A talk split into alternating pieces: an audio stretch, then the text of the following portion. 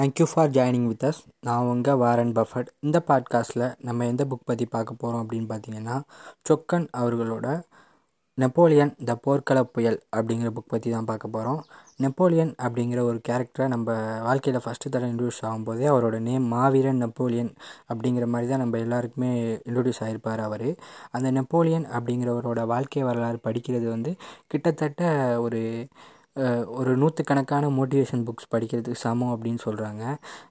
உலகத்துலேயே அதிகமாக புக்ஸ் எழுதப்பட்டது வந்து ஒருத்தரோட வாழ்க்கை வரலாற்றை வச்சு எழுதியிருக்காங்க அப்படின்னு பார்த்திங்கன்னா, அது வந்து நெப்போலியன் அவர்களோட வாழ்க்கையை வச்சு தான் அப்படின்னு சொல்கிறாங்க. தமிழ்லேயும் நெப்போலியன் அவர்களோட வாழ்க்கையை பேஸ் பண்ணி நிறைய புக்ஸ் வந்திருக்கு. அதில் ரொம்ப முக்கியமான ரொம்ப சிறப்பான ஒரு புக் தான் இந்த நெப்போலியன் இந்த போர்க்கள புயல் அப்படிங்கிற இந்த புக்கு. நெப்போலியன் வந்து கார்சிகா அப்படிங்கிற ஒரு தீவு நாட்டில் வந்து, அது வந்து இத்தாலிக்கும் ஃப்ரான்ஸுக்கும் ஒரு இடப்பட்ட ஒரு சின்ன பகுதியில் இருக்குது. அந்த பகுதியில் 15 ஆகஸ்ட் 1769 பிறக்கிறார். அதாவது 18ஆம் நூற்றாண்டில் வந்து அவர் பிறக்கிறாரு. அவர் பிறந்த பகுதி வந்து அஜாசியோ அப்படிங்கிற கார்சிகாவில் உள்ள ஒரு பகுதி.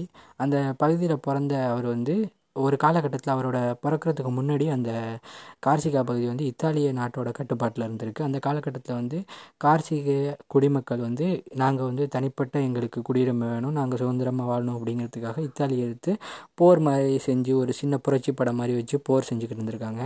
ஒரு காலகட்டத்துக்கு அப்புறம் இத்தாலிக்கிட்ட இருந்த அந்த பகுதியை வந்து ஃப்ரெஞ்சு ஆதிக்கத்துக்கு கீழே கொண்டு வந்திருக்காங்க. ஃப்ரெஞ்சை வந்து அந்த காலகட்டத்தில் வந்து லூயி மன்னர்கள் வந்து ஆட்சி செஞ்சதுனால அந்த லூயி மன்னர்களோட சட்டத்தின் அடிப்படையில் வந்து அந்த புரட்சிக்காரங்க கொஞ்சம் ஒழுக்கமாகவும் பிரெஞ்சு அரசாங்கத்துக்கு கொஞ்சம் கட்டுப்பட்டவங்களாகவும் இருந்தால், அந்த பகுதியில் உள்ள அந்த புரட்சிக்காரர்களோட பசங்க வந்து ஃப்ரெஞ்சு நாட்டில் வந்து மிலிட்ரி ஸ்கூல்ஸில் படித்து கொஞ்சம் அவங்களோட குடும்பத்துக்கும் கொஞ்சம் உதவியாக இருக்கும் அப்படிங்கிற ஒரு சட்டம் மாதிரி ஒன்று ஏற்றுறாங்க. அந்த சட்டத்து மூலமாக கார்சிகா அப்படிங்கிற சின்ன தீவில் இருந்த நம்மளோட நெப்போலியன் வந்து ஃப்ரெஞ்சு நாட்டில் போயிட்டு அங்கே இருக்க மிகப்பெரிய பிரபுக்கள் செல்வந்தர்கள் மகன்கள் படிக்கக்கூடிய அந்த இராணுவ பள்ளிக்கூடங்களில் படிக்க ஆரம்பிக்கிறாரு. படிக்க ஆரம்பித்த காலகட்டத்திலே வந்து அவருக்கு வந்து தான் வந்து ஒரு கார்சிக குடிமகன் அப்படிங்கிற ஒரு எண்ணம் வந்து இருந்துக்கிட்டே இருக்குது. இங்கே இருக்க பிரபுக்களோட மகன் மாதிரி தான் கிடையாது, ஸோ ஒரு செல்வந்தரோட பையனும் நான் கிடையாது அப்படிங்கிற ஒரு தன்னிலை உணர்தல் வந்து அவருக்கு அந்த காலகட்டத்தில் இருந்திருக்கு அப்படின்னு சொல்கிறாங்க.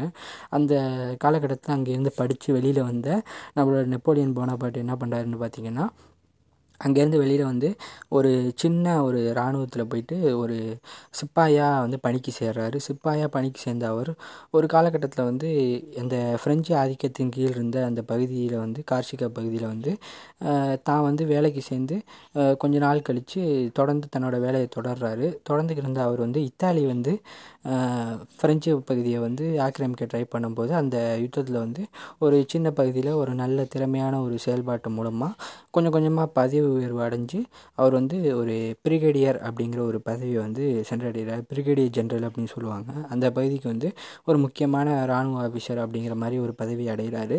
தொடர்ந்து வந்து அவருக்கு இராணுவத்தில் வந்து ஏறுமுகமாகவே இருக்குது. ஒன்றும் அது வந்து சும்மா கிடைக்கல, அவரோட சிறப்பான செயல்பாடுகள் மூலமாக அந்த விஷயங்கள்லாம் கிடைக்கிது அப்படிங்கிறத ரொம்ப அருமையாக நமக்கு வந்து என் சொக்கன் இந்த புக்கில் சொல்லியிருப்பார். கொஞ்சம் கொஞ்சமாக அவரோட வளர்ச்சி எப்படி இருந்துச்சு இராணுவத்தில் அப்படிங்கிறத வந்து அந்த போர் சமயங்களில் அவர் பயன்படுத்துகிற யுக்திகள், அதன் மூலமாக வியந்த அந்த இராணுவத்தில் இருக்கக்கூடிய உதவி பதவியில் இருக்கக்கூடியவங்க அவருக்கு தொடர்ந்து அந்த பதவி உயர்வுகள் கொடுத்துக்கிட்டே இருக்காங்க. தொடர்ந்து ஜெர்மனி வந்து அந்த ஜெர்மனி அதை சுற்றி உள்ள பகுதிகளான சுவிட்சர்லாந்து இத்தாலி அப்படின்னு சொல்லிட்டு பிரெஞ்சு ஆதிக்கத்தின் கீழ் உள்ள பகுதிகளில் நடக்கக்கூடிய புரட்சிகள் யுத்தங்கள் எல்லாத்துலேயும் பங்கேற்று தொடர்ந்து தன்னோட அந்த போர் திறமைகளை வந்து நிரூபிச்சுக்கிட்டே இருக்கார். ஒரு காலகட்டத்தில் வந்து பார்த்திங்கன்னா, அந்த ஆஸ்திரியா அப்படிங்கிற ஒரு நாடு வந்து ரொம்பவும் பெரிய நாடு. அந்த காலகட்டத்தில் ஆஸ்திரியா வந்து பேரரசாக இருந்த காலகட்டம். அந்த காலகட்டம் அந்த ஆஸ்திரியா நாடு வந்து இந்த ஃப்ரெஞ்சு நாட்டுக்கிட்ட ஒரு சின்ன யுத்தத்தில் வந்து பங்கேற்கும் போது அதை வந்து எப்படி நம்ம நெப்போலியன் வீழ்த்துறாரு அப்படின்னு பார்த்திங்கன்னா, ரொம்ப சூப்பரான ஒரு அந்த மிலிட்ரி வியூகமெல்லாம் அமைச்சு ஜெயிக்கிறாரு. ஜெயிச்சு அவருக்கு வந்து தளபதி பதவி கிடைக்கிது. தளபதியாக இருக்க அவர் வந்து தொடர்ந்து இந்த இராணுவத்தில் வந்து சிறப்பாக பணியாற்றிக்கிட்டே இருக்கார். ஒரு காலகட்டத்தில் என்ன நடக்குது அப்படின்னு பார்த்திங்கன்னா, அந்த இவர் வந்து தொடர்ந்து இந்த இராணுவத்தில் சிறப்பான பணியாற்றுறதுனால அதனால் பணியாற்றி கொண்டே இருக்கும்போது அந்த காலகட்டத்தில் வந்து ஃப்ரெஞ்சு வந்து ஆட்சி செஞ்சவங்க யாருன்னு பார்த்திங்கன்னா லூயி மன்னர்கள் அப்படின்னு சொல்லுவாங்க. அந்த லூயி மன்னர்கள் வந்து 16ஆம் லூயி அந்த காலகட்டத்தில் வந்து அவங்களோட ஆட்சி வீழ்ந்து மக்களாட்சி வந்து ஃப்ரான்ஸை மலருது. இந்த மக்களாட்சி மலர்றது வந்து ஃப்ரான்ஸ் மக்களுக்கு ரொம்ப சந்தோஷமான விஷயமா இருக்கலாம். ஆனால் அதை சுற்றி இருந்த நாடுகளான ஆஸ்திரியா இத்தாலி அதே மாதிரி இங்கிலாந்து போன்ற நாடுகளில் வந்து இன்னமும் முடியாட்சியை தொடர்ந்ததுனால அந்த முடியாட்சியில் இருக்கக்கூடிய நாட்டு மன்னர்கள் வந்து இந்த மக்களாட்சி மலர்ந்ததை ரொம்பவும் விசித்திரமாக பார்க்குறாங்க. இது வந்து தங்களுக்கும் வருங்காலத்தில் ஆபத்தாக வரும் அப்படின்னு நினைக்கிறாங்க. அதனால் ஆஸ்திரியா வந்து ஃப்ரெஞ்சு மேலே படையெடுத்து வருது. அந்த காலகட்டத்தில் ஒரு சிறந்த தளபதியாக இருந்த ஃப்ரெஞ்சு தளபதியாக இருந்த நெப்போலியன் வந்து ஆஸ்திரியாவை வந்து ஒரு மலைமுகட்டில் போய் சந்தித்து அவங்கள வீழ்த்தி இன்னமும் பேரும் புகழும் வந்து நாட்டில் அடைகிறாரு. நாட்டில் அடைஞ்சதுக்கப்புறம் கவுன்சில்னு ஒரு அமைப்பு இருக்கும் ஃப்ரெஞ்சில். ஒரு மூணு முக்கியமான ஆட்கள் வந்து அந்த கவுன்சிலுக்கு வந்து முக்கியமான பொறுப்பாளராக இருப்பாங்க. அதில் 3 பேரில் வந்து ஒரு முக்கியமான ஆளாக வந்து நெப்போலியன் மாறுறாரு. தொடர்ந்து வந்து ஃப்ரெஞ்சு நாட்டில் வந்து புகழ்பெற்ற ஒரு ஆளாகவும் இராணுவ அதிகாரியாகவும் அதே நேரத்தில் நல்ல ஒரு பொலிட்டிஷியன் மாதிரியான ஒரு ஆளாகவும் மாறுறாரு. ஆனால் மக்களாட்சி மலர்ந்தாலும் ஃப்ரெஞ்சு நாட்டில் வந்து ஊழல் அப்படிங்கிறது வந்து மன்னராட்சியை விட ரொம்ப மோசமான சூழ்நிலைக்கு வந்து ஃப்ரெஞ்சை வந்து தள்ளுது. அதனால சில பேர் வந்து மறுபடியும் மன்னராட்சியே வேணும் அப்படின்னு மாதிரி புரட்சி செய்ய ஆரம்பிக்கிறாங்க. அந்த புரட்சிகளையும் ரொம்ப அருமையாக வந்து நம்மளோட நெப்போலியன் வந்து ஒடுக்குறாரு. ஒரு காலகட்டத்தில் அது மாதிரி ஊழல் நடக்கிற இடங்களுக்கு போய் சேர்ந்து அங்கே களங்களை உண்டு பண்ணி தன்னை வந்து அந்த காலகட்டத்தில் ஒரு எம்பரராக அவரே வந்து அறிவிச்சுக்கிறாரு. ஏன்னு பார்த்தீங்கன்னா இந்த மன்னராட்சி இல்லாததுனால அதை சுற்றி இருக்க நாடுகள் வந்து ஃப்ரெஞ்சுக்கு வந்து ரொம்பவும் தொல்லை கொடுத்ததுனால ஆஸ்திரியா, இத்தாலி, இங்கிலாண்டு அது மாதிரியான ஆட்கள் வந்து ஒன்று கூடி வந்து ஒரு குருவாக சேர்ந்து இவங்களை அட்டாக் பண்ணுற சூழ்நிலை இருந்ததுனால தானே வந்து ஒரு மன்னராக வந்து அவர் பதவி உயர்வு வந்து தானே அடைஞ்சிக்கிறாரு. அப்படி அடைஞ்சிக்கிட்ட காலகட்டத்தில் வந்து அதை வந்து மக்கள் வந்து ஒரு காலகட்டத்தில் எதிர்க்கிறாங்க. இவர் வந்து ஒரு பேராசை பிடிச்சி வந்து நான் உலகத்தையே ஆளணும் அப்படின்னு நினைக்கிறாரு அப்படிங்கிற மாதிரியான எண்ணத்தை வந்து ஒரு பொய்யான பிரச்சாரங்கள் மூலமாக ஃப்ரெஞ்சு நாட்டிலையும் அதை சுற்றி இருந்த நாடுகள்லேயும் அவரோட எதிரிகள் உருவாக்குறாங்க. ஒரு காலகட்டத்தில் பார்த்திங்கன்னா நெப்போலியன் வந்து தன்னோட முக்கியமான எதிரி வந்து இங்கிலாந்து அப்படிங்கிறது வந்து ஏற்கனவே இவருக்கு நெப்போலியனுக்கு தெரியும். ஃப்ரெஞ்சுக்கும் இங்கிலாண்டுக்கும் வந்து ஒரு 3ஆம் பொருத்தம் தான் அந்த காலகட்டத்தில் இருந்துச்சு அப்படின்னு சொல்கிறாங்க.